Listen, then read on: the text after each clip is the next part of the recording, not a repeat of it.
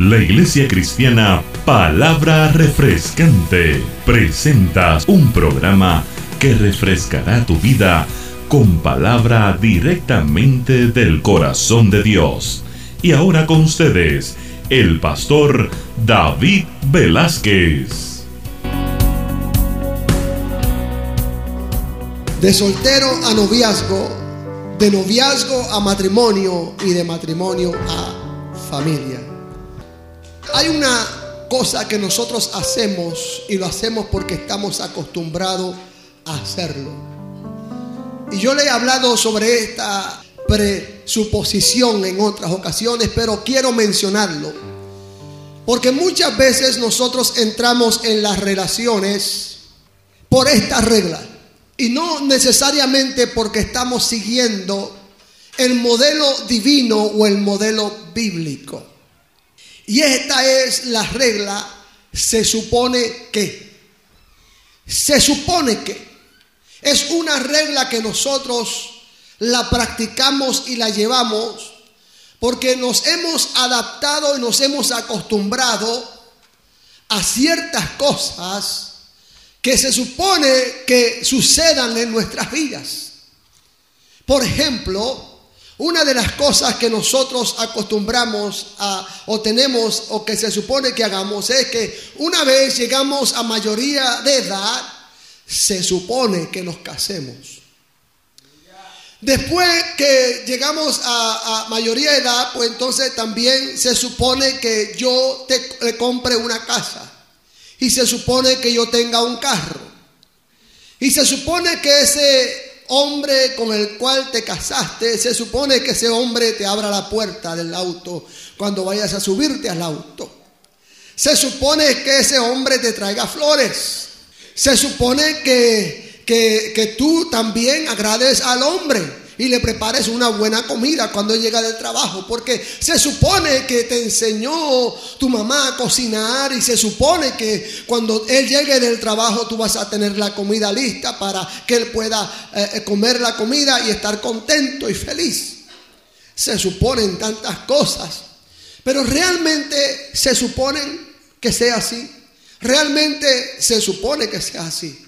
Y es la pregunta que a veces nosotros los que, los que somos un poco rebeldes en cuanto a, las estructuras, en cuanto a, las, a los paradigmas, en cuanto a las cajas, si cabe la expresión, nos hacemos muchas veces que nos gusta pensar fuera de la caja. Porque hay cosas que nosotros hacemos porque se suponen que se hagan, pero no porque necesariamente es el momento de hacerlas. Es el momento de poder movernos a ese otro paso. Dios no nos diseñó como simplemente para que nosotros naciéramos y simplemente existiéramos. Tú fuiste diseñado, tú fuiste formado con propósito. Dile a la persona que está a tu lado, yo nací con propósito. Tú naciste con propósito, tú naciste con diseño de parte de Dios. Y e, el diseño está bien plasmado y está bien marcado de cómo tú debes funcionar. El problema es que no vine con un manual, pero sí hay un manual que existe, que es la palabra de Dios, pero no vine con un manual. Y muchas veces hacemos las cosas porque se supone que las hagamos, o porque la hizo mi papá, o porque la hizo mi mamá, o porque la hizo mi hermano o mi hermana, y por eso nosotros la hacemos porque se supone que nosotros hagamos lo mismo. Uno de los temas más discutidos en la iglesia y la sociedad es el de las relaciones, particularmente la familia. La familia es el núcleo de la sociedad.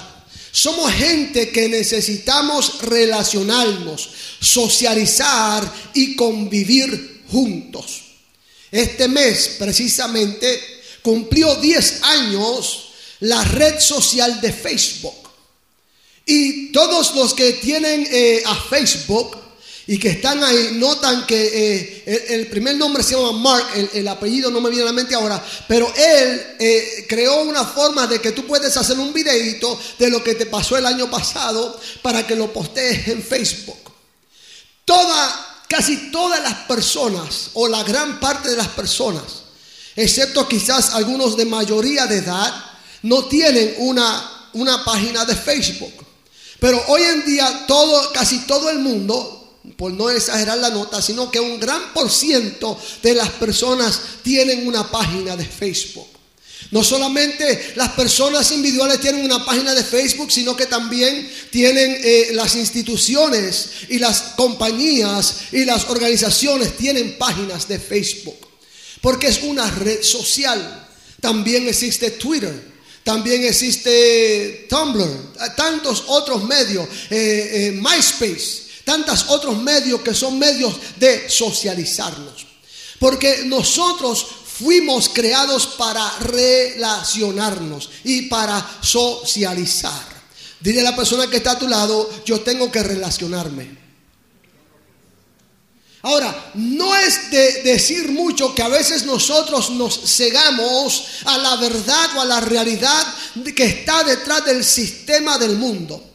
He enseñado en otras ocasiones y le he dicho que hay tres tipos de mundo. El mundo eh, literal que nosotros hablamos de que se considera la tierra, donde nosotros estamos es el mundo. El mundo que refiriéndose al hombre, cuando, cuando Juan habla en Juan 3:16, porque de tal manera amó Dios al mundo, se traduce a hombre, el mundo también es el hombre, y tercero también es el sistema del mundo. Cuando habla del sistema del mundo es cuando el apóstol Juan habla más adelante en la primera epístola. Dice, no améis al mundo ni las cosas que están en el mundo, porque el que ama al mundo y las cosas que están en el mundo, el amor del Padre no está en él. Si tú traduces esa palabra, tú vas a, entender de que no está hablando ni del hombre, no está hablando del mundo de la tierra, porque no quiere decir que no podemos cuidar de la tierra, sino que está hablando del sistema del mundo. Y en una forma muy sutil, en una forma muy uh, que nosotros no nos damos cuenta, pues nosotros adoptamos el se supone.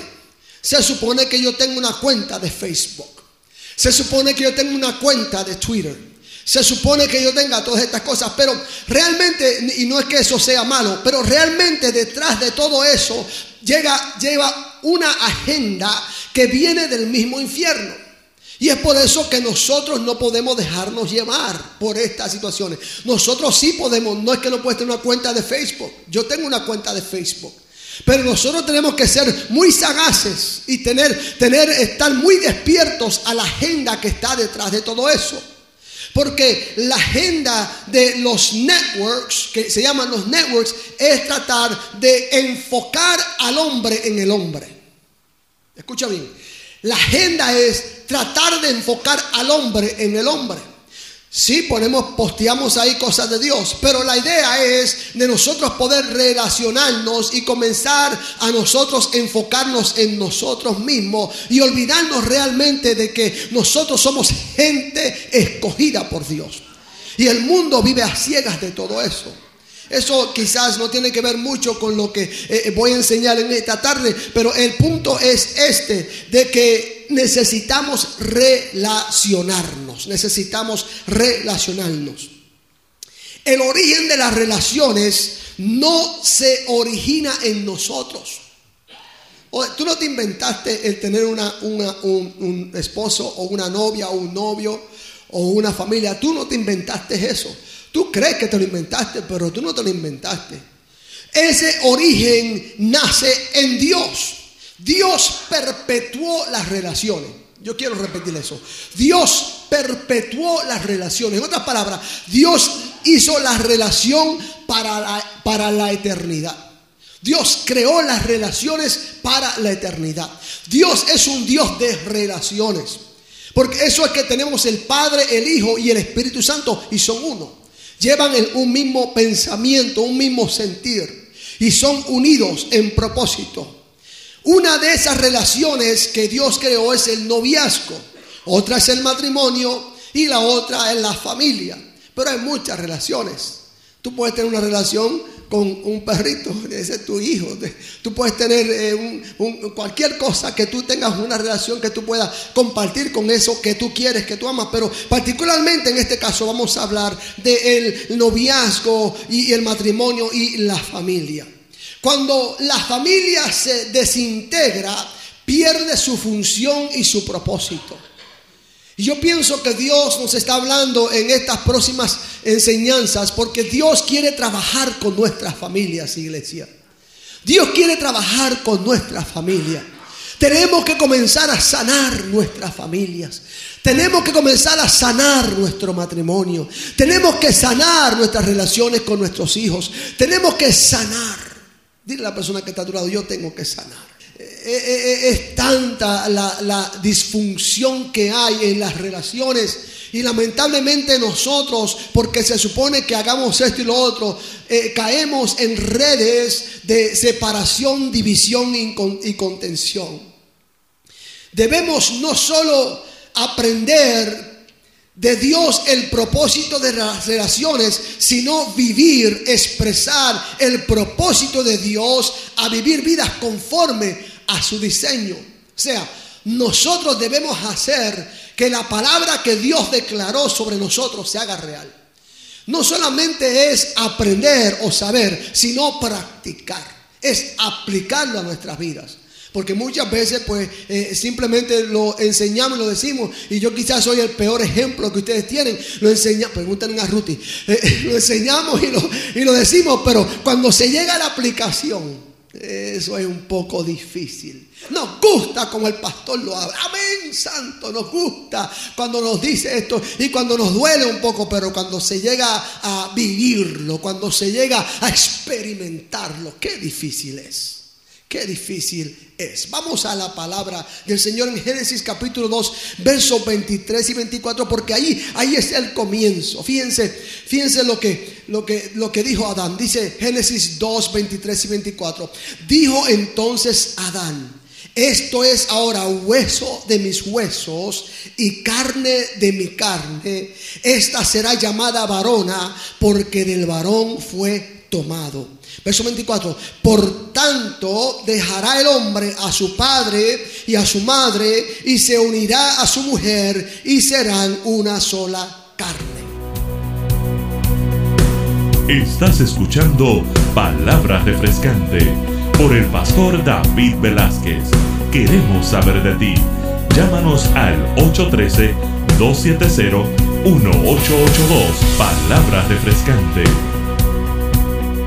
Algunos dirán, pero pastor, ya yo soy casado, yo no necesito aprender esto de noviazgo, no necesito aprender esto de relaciones, pero créeme que si tú no necesitas Algún día vas a necesitar esta enseñanza para, enseñanza para hablarle a otro de cuál es el diseño de Dios para las relaciones. Uno de los temas más debatidos en los últimos tiempos es la definición del matrimonio.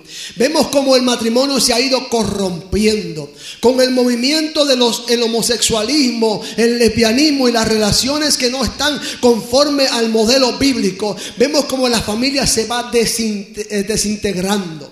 Yo no sé si usted ve a caso cerrado. ¿Cuántos ven caso cerrado? Yo veo un chorro de locos ahí hablando unas cosas que no tienen sentido. Precisamente eh, eh, unos días atrás estaba viendo una señora que decía, una señora, ay, es que la carne es débil, por eso fue que me acosté con, con el esposo de mi, de, mi, hermana, porque la carne es débil, usted sabe, usted, usted conoce. Y poco a poco vamos adoptando ese, se, supone como si fuese algo real. Como si fuese, eso, eso es así, así tiene que ser. y no realmente es así. Pero lo hemos adoptado como la verdad y no es la verdad. Y se pasa como la verdad, pero no es la verdad. Dios tiene un diseño y Dios hizo el diseño perfecto.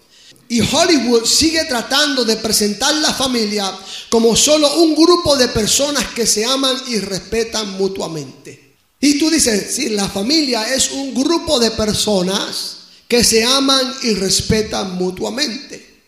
Las gangas, adoptan ese también ese significado, ¿verdad, hermano Omar? Cuando se habla de los de la ganga y los que han participado, han estado en este tipo de actividad, usted sabe que esos son familia. Esos son familia tuya. Los panitas fuertes. Pero esa no es la definición de la familia. Pero nosotros le hemos permitido a que ese núcleo de personas que se aman y se respetan mutuamente, que se considere como una familia, pero no es la familia. La familia es algo más que eso. Y eso es lo que nosotros queremos enseñar. Que la familia es algo más que eso. Que un grupo de personas que simplemente se respeta y se ama mutuamente. ¿Qué es la familia?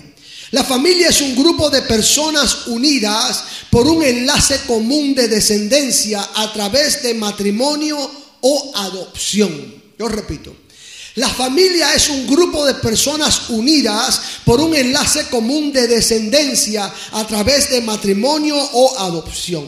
En otra palabra, la familia tiene que venir por sangre. La sangre, la unión de un hombre y una mujer que se unieron y concibieron y dieron a luz a un hijo o a una hija, ese, ese núcleo es una familia. Si no hay sangre, no hay familia. A no ser que haya la adopción. La adopción entonces te hace parte de la familia. Porque cuando una persona es adoptada, se separa de todo lo demás de todos los demás que, le rodean y se une a ese núcleo de personas. Y esas personas hacen un pacto y los, eh, eh, se hacen parte de la familia. Pero la definición real es que la familia tiene que descender de un linaje. La familia eh, se definió en cierta ocasión como una clase de especie. Tiene que tener sangre. Por eso es que nosotros somos la familia de Dios. Porque nosotros tenemos la sangre de Cristo Jesús. La sangre de Cristo Jesús nos une. La sangre de Jesús nos perdona. La sangre de Jesús nos, nos lleva a poder convivir juntos y somos la familia de Dios. Quizás la pregunta propia para comenzar sería, ¿cómo surge la familia? ¿Cómo surge la familia?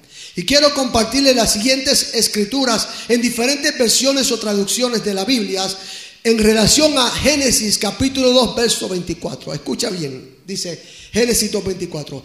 Por tanto, dice la persona que está a tu lado, por tanto, dejará el hombre a su padre y a su madre y se unirá. Dice la persona que está a tu lado, se unirá a su mujer y serán una sola carne. Es la versión Reina Valera del 60. Esta otra versión dice, en vez de decir por dice, por eso el hombre deja a su padre y a su madre y se une a su mujer y los dos se funden en un solo ser. Fíjense cómo dice esa versión. La versión Reina Valera 1865 dice, por tanto el varón, por tanto el varón dejará a su padre y a su madre y a llegarse a su mujer y serán por una carne. Serán por una carne. La Septuaginta versión dice, mira cómo dice, por esto abandonará hombre al padre de él y a la madre y conglutinaráse con su mujer y serán dos para carne una. El Torah, traducido al español. Por eso deja el hombre a su padre y a su madre y se une a su mujer y se hacen una sola carne. Y la versión de voz dice, por tanto dejará el hombre a su padre y a su madre y se quedará unido a su mujer y serán una misma carne. Quise leerle, hay muchas otras versiones, porque está la versión en inglés también, pero quise leerle esta, esta, esta versión particular, diferente, para que nosotros podamos entender algo muy importante. Y es que en la Biblia, la palabra hombre en muchas ocasiones se traduce como mujer y hombre, mujer y hombre.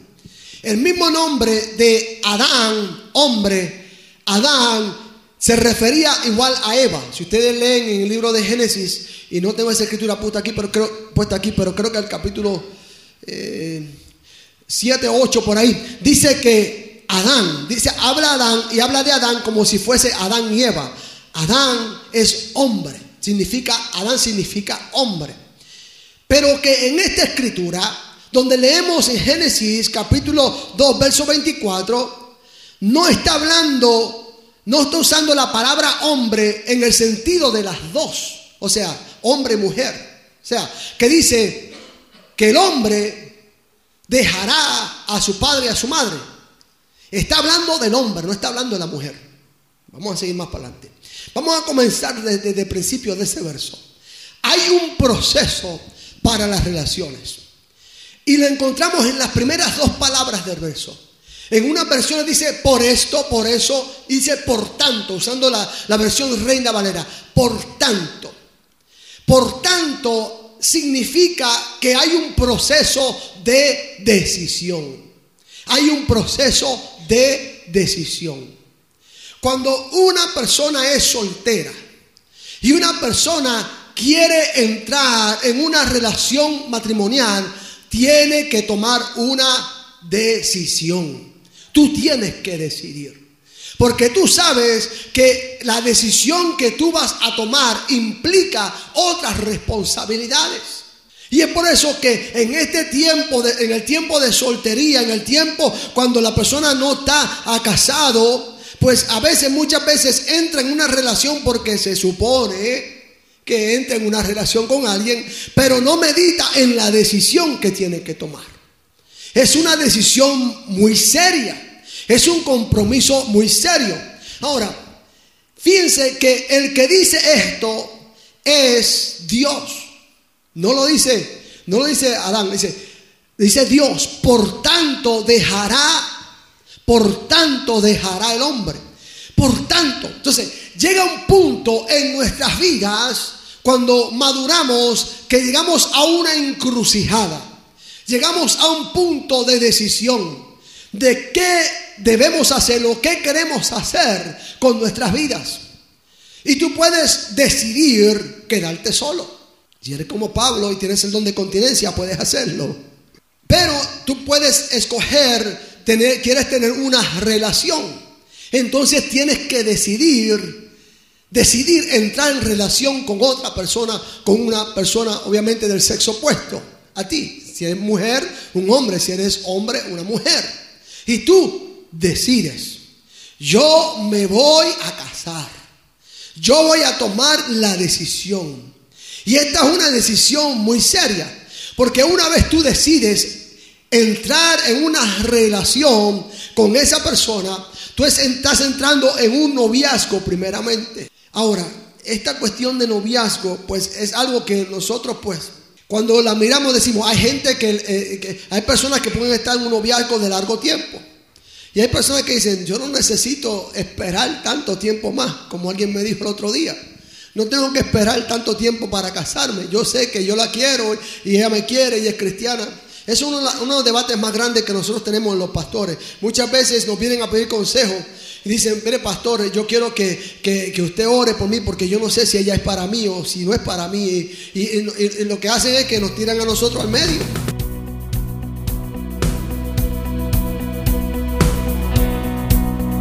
Gracias por escuchar Palabra Refrescante.